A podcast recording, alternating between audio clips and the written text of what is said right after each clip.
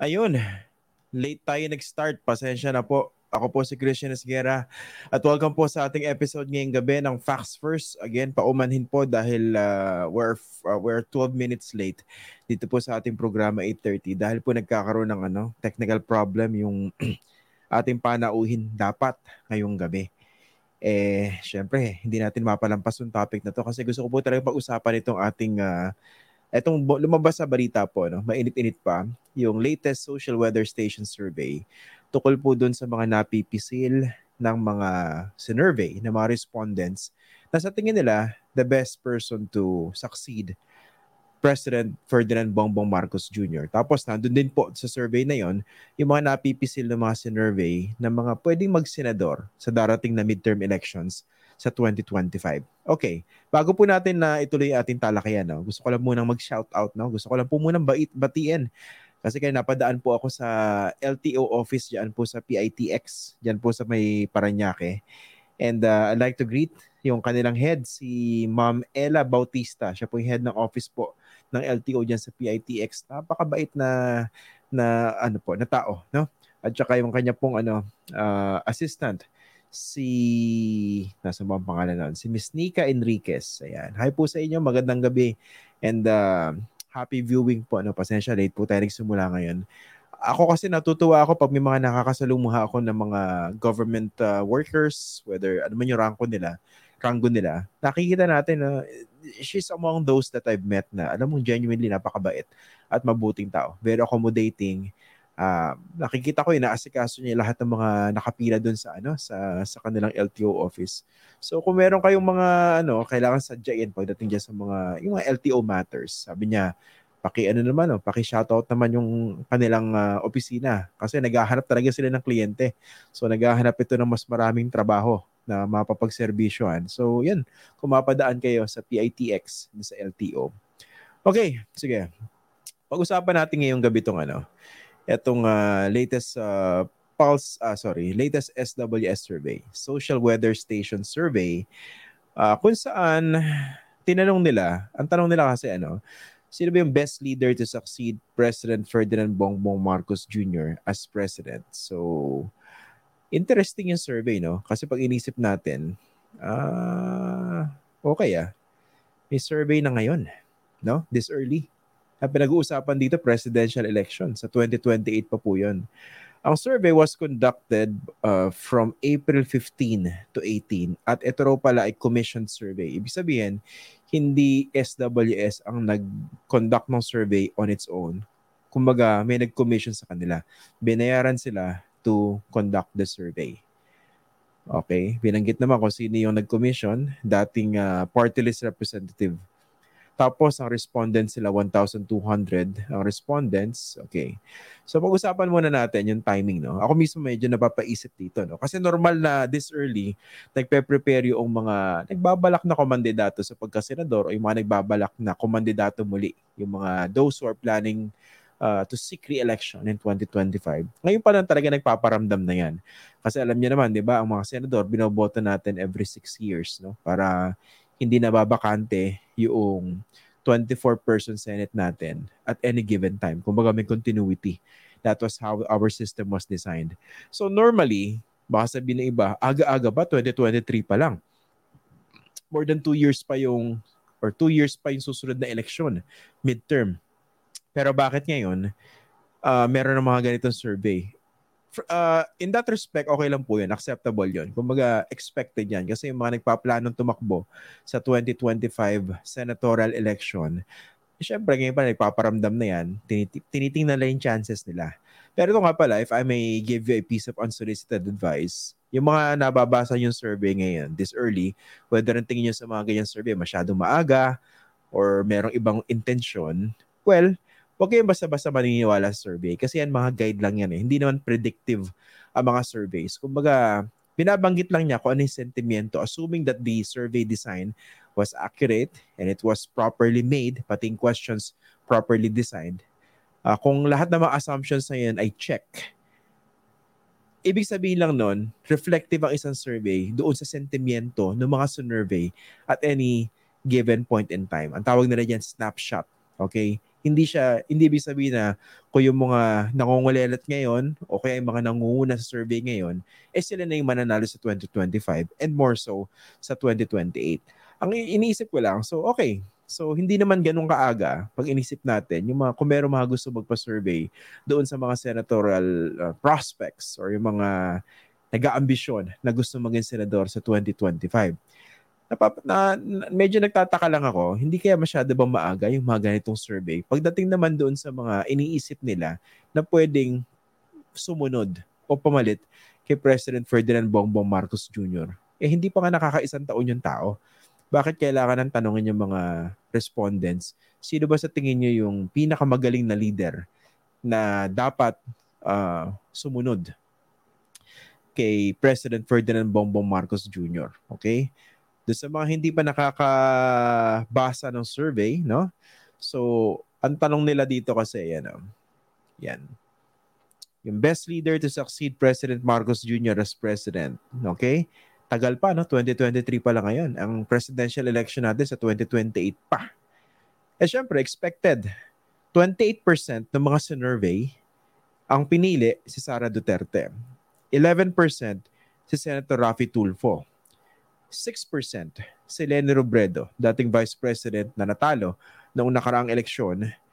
Tapos number t- uh, number 4 si dating Pangulong Rodrigo Duterte Tap, nakakuha siya ng 3%. Tapos si Manny Pacquiao, dating senador, naka 2%.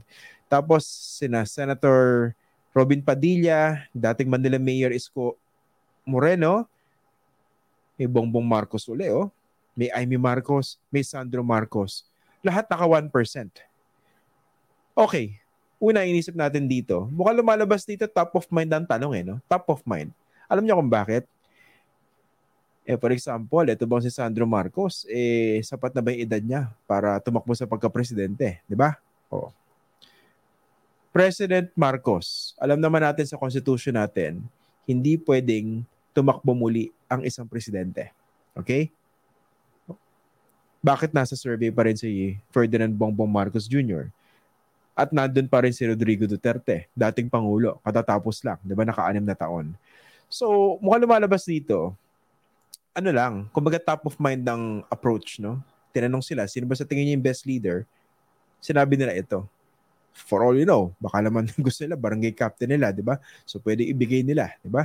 So, inisip ko lang, ano bang ano rito? Ano bang intention ng ganitong survey? Especially given the timing. Again, hindi ko question yung yung the way this, the survey was conducted by SWS, no? Pero sa akin kasi, dapat medyo critical at maalam tayo sa lahat ng mga surveys na nakikita natin. Kasi ang SWS naman, ano naman to? Reputable naman to. Uh, parang Pulse Asia. Miski ayaw niyo yung mga lumalabas sa resulta. Ako lang talaga yung timing. Parang masyado maaga yata to. No? 2023 pa lang. Pinag-uusapan natin. Gusto ng kung sino yung napipisil na magandang sumunod kay President Ferdinand Bongbong Marcos Jr.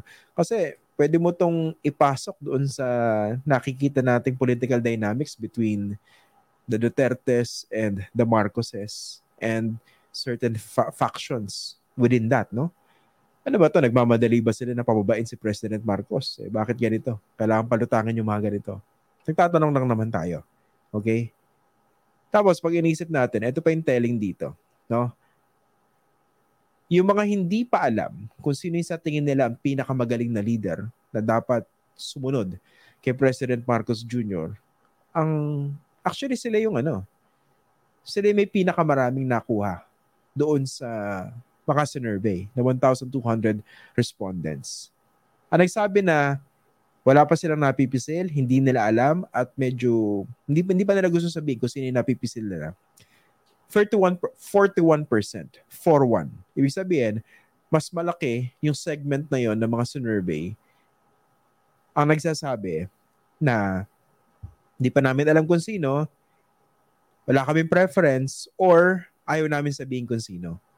Di hamak na mas marami doon sa mga pumili kay Sara Duterte, kay Rafi Tulfo, kay Len Robredo, Rodrigo Duterte, and so on and so forth. So sa akin, dapat maging mapanuri tayo sa mga ganito. No? Kasi doon sa mga, siguro, forces from within the, the alliance, even from the own, uh, from, from the unit team itself, yung mga hindi siguro happy sa pamamalakad ni President Marcos ngayon, eh baka naman gamitin itong mga ganitong resulta to actually destabilize his administration na hindi naman din tama. Alam niyo po kung bakit? Eh kasi kahit hindi naman um, agree yung marami sa inyo doon sa naging resulta ng presidential election, yan po yung official at may mandato. So pag may mandato isang tao, dapat tapusin yung termino niya. Pero syempre, we have to hold that person accountable. Kasi binigyan siya ng mandato, eh dapat magtrabaho. Hindi pwedeng tatamad-tamad hindi pwedeng lumilipad yung isip. Yan po yung tinatawag na accountability and that is our responsibility as citizens. Miski hindi naman, kayo man yung bumoto o hindi, yan po yung pinili ng majority. So, majority ka man na bumoto doon sa nakaupo o hindi ka man bumoto, lahat tayo may responsibilidad na maging mapanuri doon sa mga ginagawa nila. Okay, so isa-isahin natin. Siyempre, expected naman dito na magiging mataas ang preference when it comes to Sara Duterte. Eh, di ba, alam niyo naman yung history niyan, di ba? Si Sara Duterte, basically, no early, yung mga early surveys, di ba, nung hindi pa malinaw kung sino yung mga tatakbo sa pagkapangulo ng 2022, actually, siya yung nagtatop eh, di ba? Siya yung pinakamataas. Mas mataas yung numero niya kay Bongbong Marcos. Tapos eventually, nagkaroon ng alliance. Eh, some people would like to, uh, to, to, to claim credit for that do sa pagbuo ng unity team. So, nung pumasok si Sara Duterte at nag-agree na tumakbo na lang for vice president at hindi for president, eh doon talaga tumaas lalo yung numero ng Bongbong Marcos. Kaya nga umabot sa 31 million votes. So alam natin na may utang na loob, if not malaki ang utang na loob ng mga Marcos dito sa decision na ito ni Sara Duterte. Kaya ako napapansin nyo, di ba, in history naman, hindi naman da- dapat ganun kalakas ang isang vice president given our constitutional design. Kasi wala naman talagang trabaho ang vice president eh. Pag tinignan nyo, no? pag pinag-aralan nyo yung ating constitution, hindi nga required yung nakaupo, nakaupong presidente na bigyan ng cabinet position yung vice president, di ba? So, kaya ngayon ang gustong isuggest ng ibang mga gustong amyendahan yung constitution na kung gusto daw nila i-keep yung position ng vice president, eh dapat eh i-mandate o kaya i-require ang nakaupong presidente na bigyan ng posisyon sa gabinete ang vice president. Pero at present, wala pong ganun requirement sa ating constitution. Ang maganda lang, kung ikaw yung vice president at binigyan ka ng posisyon sa gabinete nung nanalong presidente, hindi mo na kailangan dumaan sa commission on appointments. Hindi ka na kailangan dumaan sa butas ng karayo. Okay? So, normally, pero dito nakikita natin, no, napakalakas si Sara Duterte as a vice president, no? So meron siyang sariling ano, eh, constituency. Para, para pag, pag inisip nyo nga, mas malaki pa yata ang base talaga ng Sara Duterte kung iisipin natin kumpara dun sa base ng Marcos. Hindi lang natin masyadong nakikita ngayon kasi magkasama pa sila officially. Pero kung sakali magkabitak-bitak yata, dun yata magkakaalaman kung sino yung merong strong and wide political base. Dun magkakaalaman. Kaya importante po yung magiging resulta ng 2025 elections. Kasi alam nyo po, di ba sa kasaysayan din natin, given our political system, ang presidente binibigyan ng anim na taon to serve napakalakas ng presidente during the first half of the presidency. Pero pagkatapos niyan, pagkatapos ng midterms, usually hindi na ganun kalakas, no? Although, exception din si President Duterte noong time niya dahil hanggang sa, actually hanggang ngayon, di ba? Ang lakas pa rin ng ano eh. Meron pa rin siyang political influence sa government dahil marami rin siya itinanim at saka, saka na-appoint dyan. No? Although normally, pag pinag-uusapan natin ng six-year presidential term, Pagdating ng second half, ang tinatawag nila dyan, lame duck na rin presidency, especially during the final year. Bakit? Eh kasi yung mga dating kaalyado na nagpasukan sa kanyang partido, yung mga pumasok sa kanyang bakuran o tahanan, eh, syempre naghahanap na yan ng mga masisilungan na bagong politiko. Ngayon, kung hindi yung manok ng presidente nakaupo, yung sa tingin nila ang malaking ang chance ang manalo, eh syempre lilipat sila dun sa may pinakamalaking chance ang manalo. In short, sip-sip. 'Di ba? Kaya uso-uso sa atin tinatawag ng political turncoatism. Mabalimbing, palipat-lipat kung sino may pinakamalaking chance ang manalo. So, dito makikita natin kung magiging ganun din ba yung uh, kinabukasan o kahihinatnan ni President Ferdinand Bongbong Marcos. Pero nga, clearly, nakikita natin, eh, mukhang meron hindi ata ganun kasaya doon sa kanyang pamamalakad kasi para bang fino-float na agad yung idea. Ito, I'm sure nadidirig nyo rin to, no? Even within uh, administration supporters, sinasabi nila mas okay pa yata ng panahon ni dating Presidente Duterte, no? Kasi mas safe daw noon, di ba? Et cetera, et cetera. Takot na yung mga tao. eh wag din kayo basta-basta magpapabola sa ganun, no? Kasi for all you know, sa kanila rin galing yung ganyang propaganda, eh, no? And sa atin, kung sino yung democratically elected person, whether hindi nyo gusto yung decision, eh you have to, ano, you have to ensure that they finish their mandate, but you have to hold them accountable. At syempre, hindi naman pwedeng ano lang, yung magbubulag-bulagan tayo sa mga ganyan. Now, tinan nga natin ibang mga cast of characters dito, doon sa mga lumabas nga na pangalan, doon sa survey ng SWS, sa best leader to succeed President Marcos Jr. as president. So, bukod kay Sara Duterte, lumabas din yung pangalan na Rafi Tulfo. Malakas yung dating nito, no? Rafi Tulfo, naka 11%. Actually, nadidinig natin yung pangalan ng Rafi Tulfo kasi may mga nakakausap din tayo from the opposition side. May nadinig din tayo mga malikot mag-isip. Ang sinasabi nila, pa nag-intay pa raw ang oposisyon ng isang sistema kung saan malaki ang tsansa ng isang disente, matino at walang bahid na kandidato. Baka mamuti na rin mata nating lahat. Mas maganda siguro pumili ng isa ring populist politician. Yung tipong malakas yung dating. At nabanggit nga dun sa mga conversations na that I had with some people, sabi nila, iba sa kanila tinitingnan daw yung Rafi Tulfo. Baka pwede raw ito yung uh, mag-go head-to-head kay Sara Duterte sa 2028 elections. Again, napakalayo pa niyan. Pero alam niyo po dito sa ating politika, base na rin sa observation ko, no? Minsan fatal sa isang politiko pag nagpakita ka agad ng baraha mo eh. Kasi pag sinabi mo, for example, bala kong tumakbo sa presidente sa 2028, yari ka. Talagang pupupugin ka. Talagang pag-iinitan ka. And actually, hindi mo naman kailangan sabihin yan eh. Yung mga kalaban mo, pag naramdaman nila na medyo umaangat ka sa rankings, medyo naramdaman nila na mukhang malaking chance mo na matibag yung malakas sa kandidato, ibabanata ka talaga. So talagang patibayan dito, no? Naalala ko yan, for example, ng panahon ni President Noynoy Aquino, di ba ang vice president noon ay si Jejo Marbinay. Hindi naman sila magkapartido, hindi naman sila magkaalyado. So, okay din naman sila kasi malaki naman, malalim naman ang history ng uh, Cory Aquino tsaka dun kay Jejo Marbinay. Pero naalala ko nung ang presidente ay yung anak, si Noynoy Aquino, si Vice President Jejo Marbinay, meron siya isang panayam eh. Parang natanong yata siya, balak niyo bang tatakbo ba kayo sa pagkapangulo sa 2016.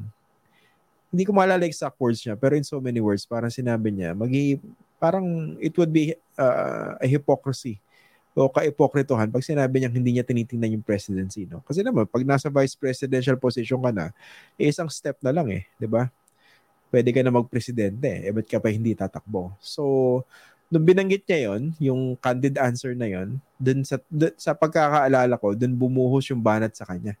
'di ba? Isang katutak din yung nagkalkal ng mga ng mga baho nung nung kanyang political career, 'di ba? So eventually, malaki yung ano. Actually, talo siya ng 2016, 'di ba? Kasi talaga umakat yung yung Rodrigo Duterte. So dito, titingnan natin ano kaya pwedeng mangyari dito sa Rafi Tulfo because sa ngayon mabango siya, 'di ba? Very populist. Whether you agree with him or not, eh meron siyang ano, meron siyang wide support, 'di ba? Although I don't agree dun sa ganyang tulfo kind of justice, no? Although maintindihan natin kung bakit marami sa mga kababayan natin ay tinatangkilik yung kanyang TV at radio program. And ako mismo, dati pag wala akong ginagawa, nagda-drive ako ng tanghali eh. eh Mag-tune ako doon, papakinggan, papakinggan ko. Minsan sabi ko, journalism po ba itong ginagawa niya? to be sure, public service. Pero I'm not sure whether that's journalism. Pero uh, debate kasi yan eh sa uh, sa mga journal schools. No? Ano ba yung ano ba yung brand of journalism, quote-unquote, na mga Tulfo, no? Anyway, itong Rafi Tulfo, talaga man nakakatulong sa mga kababayan natin. Pero, maintindihan din natin yung mga kababayan natin kung bakit lumalapit sa kanya. Eh, kasi naman, eh, napakabagal ang sistema ng hustisya sa atin, eh, no? Pero sa akin kasi, dapat talaga mas pag-igihan natin na gumana yung ating sistema ng hustisya para hindi mo kailangan lumapit sa isang personalidad para magkaroon ka nun. Kasi wala yung pinagkaiba na dun sa padrino system, no? For example, napansin nyo ba, ang kultura natin dito sa Pilipinas, Pag gusto mo lumapit sa isang ahensya ng gobyerno, kukuha ka ng ganitong permit, parang hinahanap mo agad padrino eh. Kakilala mo ba sa ganito? Kakilala mo ba sa ganyan? ba? Sa barangay, kilala mo ba si barangay captain? ba?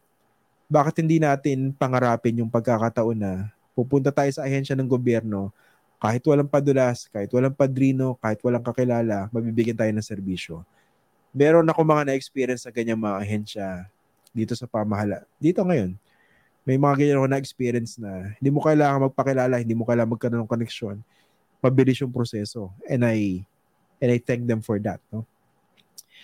Pero sana, ganun din sa sistema ng hostisya. Para yung mga naagrabyado ng mga kababayan natin, hindi kailangan maghanap ng isang mesaya. Kasi delikado po yan eh. Yan ang problema sa atin sa politika natin eh. Parang tumataya tayo sa tao, hindi doon sa sistema na maayos. Alam niyo po kung bakit? Kasi ganito yan eh pag yung yung yung ating ano, yung ating mga pangarap bilang isang bansa, nilalagay lang natin sa balikat ng isang tao, eh hindi naman siya pwedeng mag-rule for life, 'di ba? Kahit magdiktador pa 'yan. Mamamatay at mamamatay yan kasi natural consequence yan eh. 'Di ba? May may cycle of life and death tayo na tinatawag, 'di ba? Ang problema sa atin kasi, tinitingnan natin yung mga politiko bilang mga personalidad na ito makakatulong to, ito gusto ko magpresidente kasi malaki yung faith ko sa kanya. Malaki yung pananampalataya. Hindi lang paniniwala, paniniwala, pananampalataya. Bakit po tayo nagiging very personality oriented? Eh kasi nga, yung sistema natin hindi maayos eh. Hindi tumatakbo na maayos. Kung mga kailangan mo lumapit sa padrino across all levels in government para magkaroon ka ng tamang serbisyo, which is mali. No? So yun, isa yan sa mga paliwanag kung bakit yung mga Tulfo brand of politics talaga mabenta. ba? Eh kasi pag lumapit ka kay Tulfo, 'di ba kunwari, mga buhay mag ano yan eh, mga away mag-asawa, ay ng away ng magka-relasyon. Kung gusto mong, 'di ba, magsusubo kay Tulfo, 'di ba naging ano na nga siya, naging verb na siya. Papatulfo kita. So, kung ikaw naman yung Tulfo, wow, nabuo mo yung brand mo as someone na tatakbuhan pag mayroong mga naagrabyado. Ang galing nun, di ba? Pero sa akin, that is also an indictment of the kind of system that we have. Ibig sabihin, may mali talaga sa sistema natin. Kung kailangan pa natin isang personalidad, hindi naman natin, natin alam kung talagang anyway, ayoko na ituloy. Kung ganun po kasi yung perspective natin, eh talaga meron pong mali sa sistema natin. ba? We choose persons instead of systems. Kasi pag maayos po yung sistema natin, if we have good systems in place, kahit sinong pumalit dyan, yung sistema nandyan maayos. Kumbaga, hindi ka pwedeng, hindi mo kailangang maglupasay sa lungkot o sa sa kalungkutan. Pag, kalimare, tapos na yung termo na ng isang politiko. Kasi alam mo, yung sistema nandyan kahit sinong pumalit, the system will work for you, not for them. Okay? O what if naman meron tayo, let's say, nagkamali tayo sa pagboto, meron isang abusado na politiko na iluklok sa isang pwesto. Kung matino yung sistema natin, that system would make sure na minimal yung chances na merong ganung abusado na maluloklok sa pwesto. At kung sakali maluklok siya sa pwesto, nandun din sa sistema na meron tayo kung saan pwede mo siyang matanggal ng mabilis. Okay? So, yan. Nisa-isa ko lang eh, no? O, tapos yung Len Robredo, dating Vice President, nakakuha siya ng 6% dito sa sa survey ng SWS, best leader to succeed. President Marcos Jr. as president, 6%. Okay. Hindi natin alam kung anong plano ng Len Robredo sa sa kanyang politika, no? Although marami yung tinutokso, inaasar siya ngayon, sinasabi eh oh, puro biyahe si mama, 'di ba? Ginagalan siya. Eh, ang sa akin naman eh, buhay niya 'yun eh, 'di ba? Pero pag inisip nyo, objectively, hindi naman siya talagang ano lang. Hindi man nagbabiyahe lang, di ba? Kasi meron siyang mga ginagawa behind the, the scenes. At saka yung angat buhay, di ba? Nandun, yung, yung, yung NGO na yan. Kasi kung ikaw yung politiko na wala ka nang pakialam sa, sa kababayan mo, eh, pwede ka naman talaga mag-YOLO na lang, di ba? You only live once. Pwede ka naman talaga mag-travel na lang. At kalimutan mo na yung commitment mo doon sa mga taong bayan. Eh, pero sa kanya, nakikita nyo, Meron pa rin NGO na hindi naman niya kailangan gawin, di ba? Pero let's see, ano bang plano ng Lenny Robredo? Kasi may mga nakakausap din tayo, sinasabi, sayang daw yung, uh, ilan bang boto na nakuha niya noong 2022? Nasa 15 ba? Pakicorrect na lang ako kung tama or mali ako, no? Nasa 15 to 16 per, uh, million ba yung bumoto sa kanya? 15 million yata. Sinasabi nila ng, ng iba, kung in-nurture mo yon kasi talaga nagkaroon ng ano, spontaneous combustion of support sa kanya, maski late siya nag-announce sa pagtakbo sa pagkapangulo, eh nakita naman natin yung mga rallies, di ba? So talaga maraming pumunta. Pero talagang overwhelming yung lamang nung, nung Bongbong Marcos sa kanya. Pero kung pag-uusapan daw yung support na nag-galvanize niya for her presidential run in 2022, malaking bagay daw yun. Tsaka hindi siya pwedeng basta-basta kalimutan lang.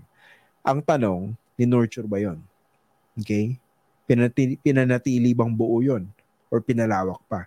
Yan ang hindi po natin alam. Kasi wala tayong nadidinig sa kanya o sa mga tao niya kung ano yung plano niya. Okay? So, hindi natin alam. Sabi ng iba, dapat daw tumakbo sa pagkasenador sa 2025. Tingnan natin. Yung mga nadidinig tayo, baka mag-governor, hindi natin alam. Or kung tatakbo muli sa pagkapangulo sa 2028, well, tingin ko mas mahirap yon No?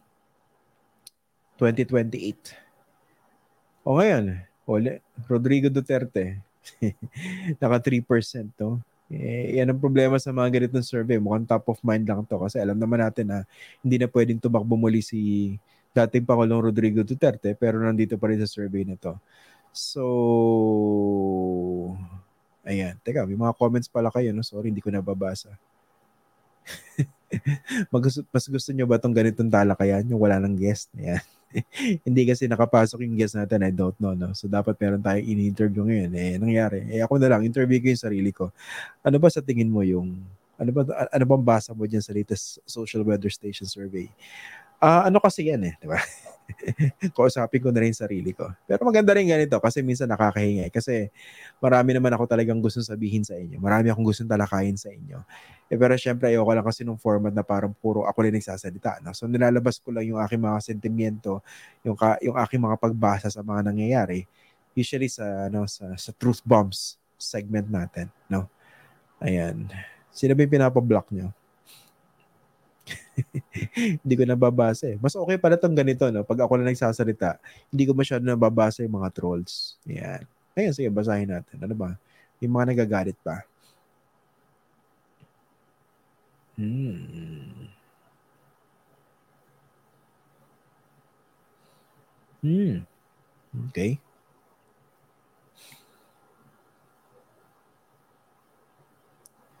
Hmm. Interesting na mga bakbakan nyo rito. Ah. Hmm.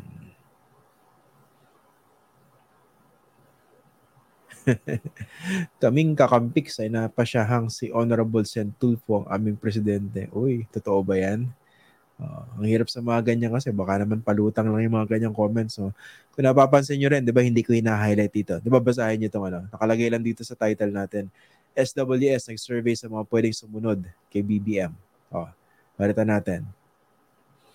Mga napipisil na mag-senador base sa SWS survey. Kung napansin hindi ko binibiday mga pangalan kasi it's too early. Masyado pa pumaaga. And ang problema dyan, baka makapag-mind conditioning pa yung mga ganyang survey, no? Eh, may mga tao nagbe-benefit dyan eh. Okay? May mga tao nagbe-benefit sa mga ganyang palutang eh. Kaya medyo maingat tayo dapat sa pagbasa ng mga ganyan. Eh kaso minsan may mga naive coverage na nakikita tayo sa, sa, sa media na o naglabas ng survey, eh, highlight na to. Kumbaga nagkukulang sa critical thinking pagdating dun sa mga survey. No? So, importante yan. Okay, puntahan natin ito. Voter preference for senators. Ah, yun. Kasi nga unaided to, no? Kumbaga top of mind to. Sino yung naiisip nila? Okay sa mga eligible. Ibig sabihin, yung mga pwede. Ba, nakunguna raw si Senator Manny Pacquiao. Dating Senator Manny Pacquiao. Wow. Okay ah. Tapos nandun din yung pangalan ni uh, Senator Bong Revilla Jr. Dating Senator Tito Soto. Number 3. Bongo Manny Villar, dating Speaker, dating Senate President, isa sa mga pinakamayaman na negosyante sa Pilipinas na may asawang senador at may anak na senador at the same time siya mismo nandito sa ranking na to, na? Kata- ka- katay niya si Senator Bongo sa f- fourth and fifth places. Ayan, hanip pa. Dito Lapid, Bato de la Rosa, Amy Marcos, Erwin Tulfo. Okay, yung hindi umubra sa ano, sa Department of Social Welfare and Development, no? So, napilitan palitan at ngayon nasa mababang kapulungan na bilang party list representative. So, meron talaga siyang ano, no? Uh, kinahantungan. Rodrigo Duterte, nandun na naman. Dating Senator Panfilo Lacson, nandun, nandun din si current Senator Pia Cayetano, Isko Moreno na naman, Len Robredo, Jejo Marbina ay haba. Kayo na bahala, tingnan nyo na lang. Sa akin lang, wala na bang iba? Expand nyo naman yung choices nyo. Huwag naman ganun. Alam nyo kung bakit? Kung bakit ganyan yung uh, piece of advice ko. Reklamo tayo ng reklamo sa mga bagay na hindi natin napupura sa mga bagay na hindi ginagawa ng mga leader natin o sa mga incompetent leaders, yung mga ano ba, yung mga walang kwentang kandidato na naluluklok sa pwesto. Reklamo tayo na reklamo eh, pero bakit kasi natin binoboto? Sasabihin ng iba, oh, wag ako ah. Sila binoto nila. Ako, hindi ko binoto. Ito naman yung tanong ko sa'yo. Ano naman ang ginawa mo para mas palawakin yung pag-unawa, at least yung katabi mo, ng kamag-anak mo, ng kapamilya mo, doon sa mga dapat hinahanap natin sa ating mga leader. Kasi kung sinarili mo lang yan, hindi, mo, hindi ka nag-effort para siguro kausapin sila, paliwanagan, o engage with them, eh wala mangyayari sa atin. Di ba? Kasi pag tinignan yung mga apelido na ito, no, ilang ba rito yung mga nagtatrabaho? May mga magagaling dito sa totoo lang. Pero sila lang ba talaga? Bakit pare-pareho yung mga apelido? Iba rito, nagpa-participate ba? Baka file lang ng file ng bill, pero hindi naman naiintindihan yung bill nila. O baka naman attend lang ng attend ng mga Senate hearing para magpapogi, para magdrama, para mag-viral sila sa mga TikTok videos. Pero pag inisip mo, wala namang ginagawa. O, baka naman yung iba rito talagang gusto lang gamitin yung posisyon para mas pangalagaan at palaguin pa yung kanilang mga negosyo. Oh, yan kasi dapat yung mga iniisip natin eh. Ilan ba rito sa mga lumulutang na pangalan, yun talaga may track record ng pagserbisyo. Oh. Ang problema kasi natin sa atin dito, tulad ng binanggit ko na simula ng ating episode, masyado tayong personality-oriented. No? Kumbaga nakatutok tayo sa personalidad, hindi doon sa kaalaman, kakayahan, o karakter ng tao. Kasi ganito, no? Tingnan niyo yung composition ng Senado natin ngayon. 24 senators, no? Ako, ako in favor ako doon sa pag proposal to amend the constitution na expand yung bilang ng ating mga senador. Kasi sa akin, masyadong konti 24 senators representing what? 110 million Filipinos.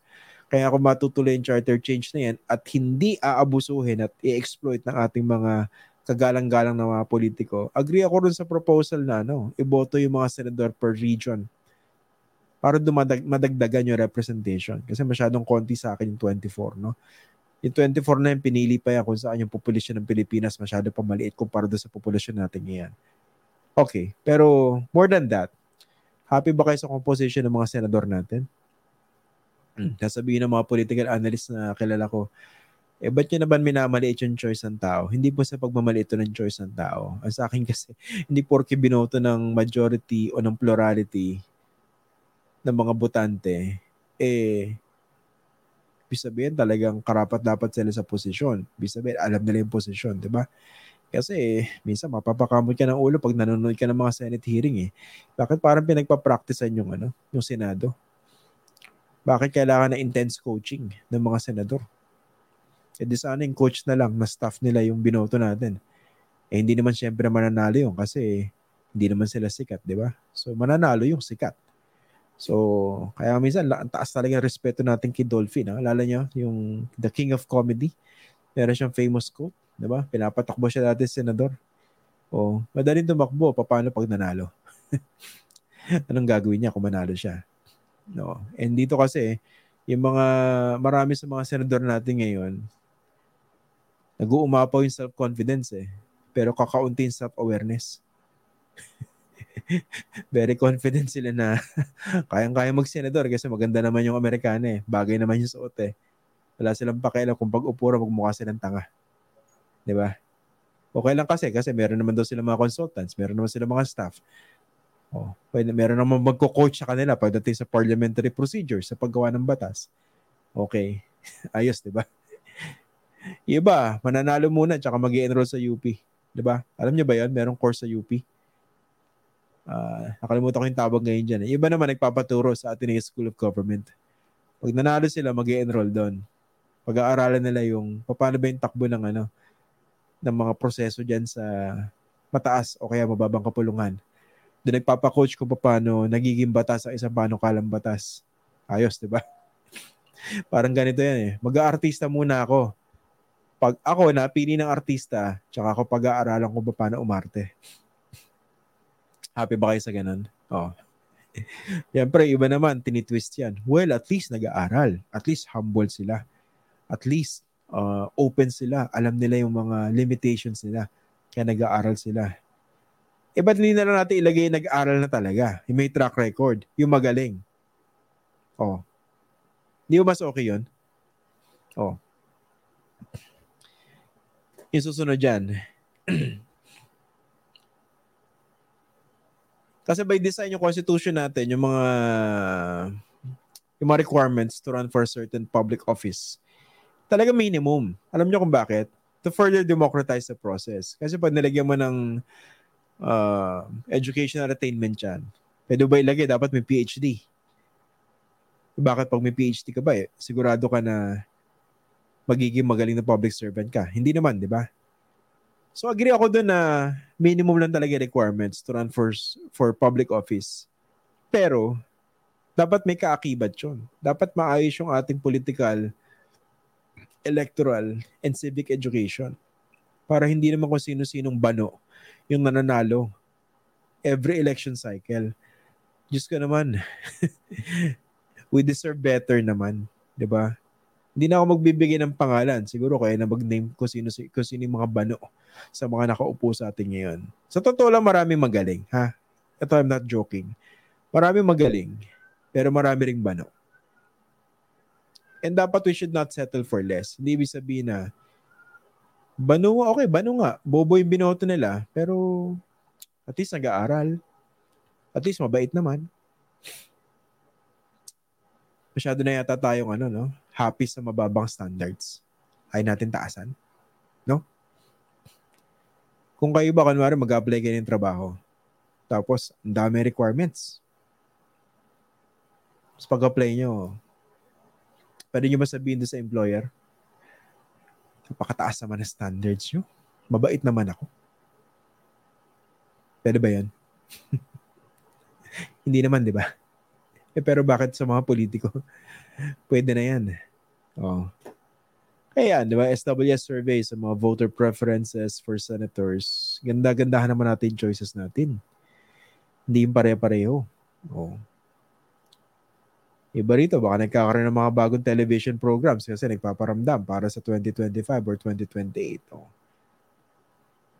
Alam niyo kung bakit medyo jaded yung perspective ko yan. Sineshare ko lang sa inyo. No? Kasi I've been covering politics for for what? Mga 20 years? Hmm. Kumbaga marami na akong mga na, nakilala, nakausap, nakapanayam, tsaka mga nakasalamuha mga politiko.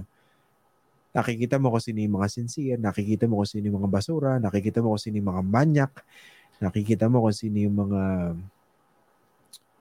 plastic, nakikita mo yung mga tipong pag nakaharap ng camera, ibang iba actuation pero pag switch off ng camera, uy, parang nag-ibang anyo ah. 'Di ba? Nakikita ko, naalala ko rin, may, may dati akong senador na kino-cover suplado yun. Nambabara ng mga reporters. Pero pag tinignan mo naman yung track record niya, okay lang. Mayabang siya pero maganda naman yung ano, maganda naman yung legislative record niya. So, hindi naman alam lahat yan ng mga tao eh, di ba? Kumbaga yung mga ganyang kwento, hindi, hindi nyo alam yan eh. Ng marami sa atin. Alam lang yan. Ang alam natin sa mga politiko natin, based on what we see in media, based on the projections projections that they have on social media, And yung perception na yan, di ba sinasabi la, it's all about perception, di ba? It's a perception game. Totoo naman eh. Ang problema, kung hindi naman tugma yung perception o yung image or brand na, na pinoproject nila doon sa talagang pagkatao nila, eh kawawa tayo padating araw, no? Tayo magsasuffer. So, yun lang. Bago tayo magtapos, ganda-gandahan naman natin sana yung choices natin. Ayan. Masyado na nabababo yung ating politika eh, no? Huwag naman yung tipong pwede bang gandahan natin yung Senado, yung Senado natin? Yung tipo para pag nanood ka naman ng Senate hearing o ng session, session of Senate session sa plenary, hindi yung para bang nanonood ka ng gag show. Kasi kung sa marami sa mga botante natin, endearing yun. Yung tipong napaka-human, napaka-reachable ng mga kandidato natin pag nagpapakita ng kabastusan, nagpapakita ng raw emotions, okay lang. Pero hindi niyo ba naisip minsan, pagpapakita rin niya ng kabastusan doon sa posisyon na pinili natin para sa kanila. Hindi ba natin naisip na pagpapakita rin niya ng kabastusan sa atin bilang mga botante? Think about it. In short, yung mga gag show moments ng ilang mga senador natin, it's not something to to praise or to be proud of. Kasi pag ina-analyze nyo, ang binabastos doon, tayo. Okay? Sige. Nakarami na tayo. Ganito lang kaya gawin ko minsan. No? Siguro ibang episodes natin, ako na rin magdadakdak. Kung gusto niyo lang naman. Kung ayaw nyo, edi wag. Basta tayo ng mga konting comments. No? Sabi ni Nessie Mamaril, voters, uh, voter education ang kailangan. Sabi ni Sunny Win, ha ha, gag show. Totoo naman, di ba? Mukhang gag show minsan yung ano. Naalala ko nga dati, nagko-cover ako ng camera, House of Representatives. Eh. Nagulat ako eh. May isang, may isang kongresisan tumayo eh. Alam niyo sabi niya, inahanap niya yung para sa kanya. Kasi nakatanggap na rin ng mga pork barrel yung mga kasama niya. Yung para sa kanya, bakit wala? Sinabi niya open mic, sinabi niya in plenary. Sabi ko, ayos ah.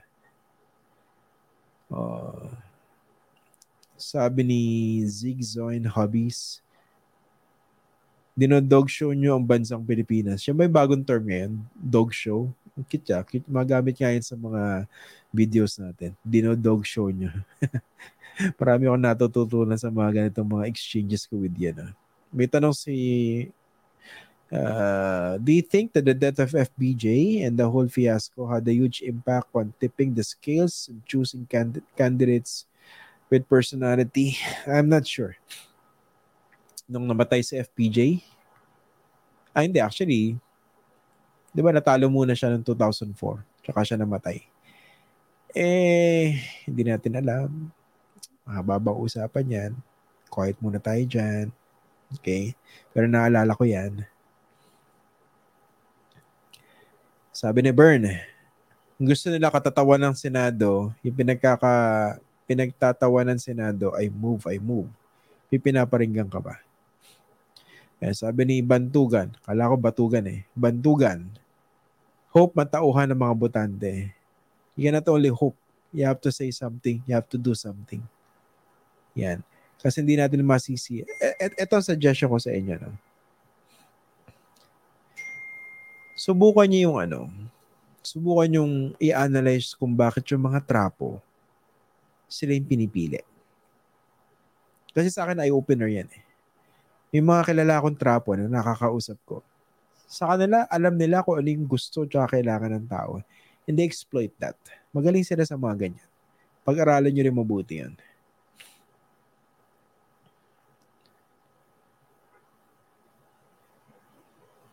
Oh, si Alma Alhambra watching from Santiago de Compostela, Spain.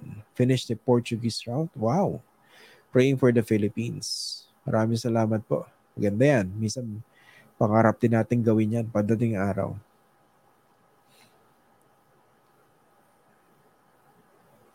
O oh, ano pa? Okay na ba kayo? O uminit na naman yung ulo nyo. Minsan, yung programa natin, pampainit ng ulo nyo eh. No? Oh, Marlon, salamat ah.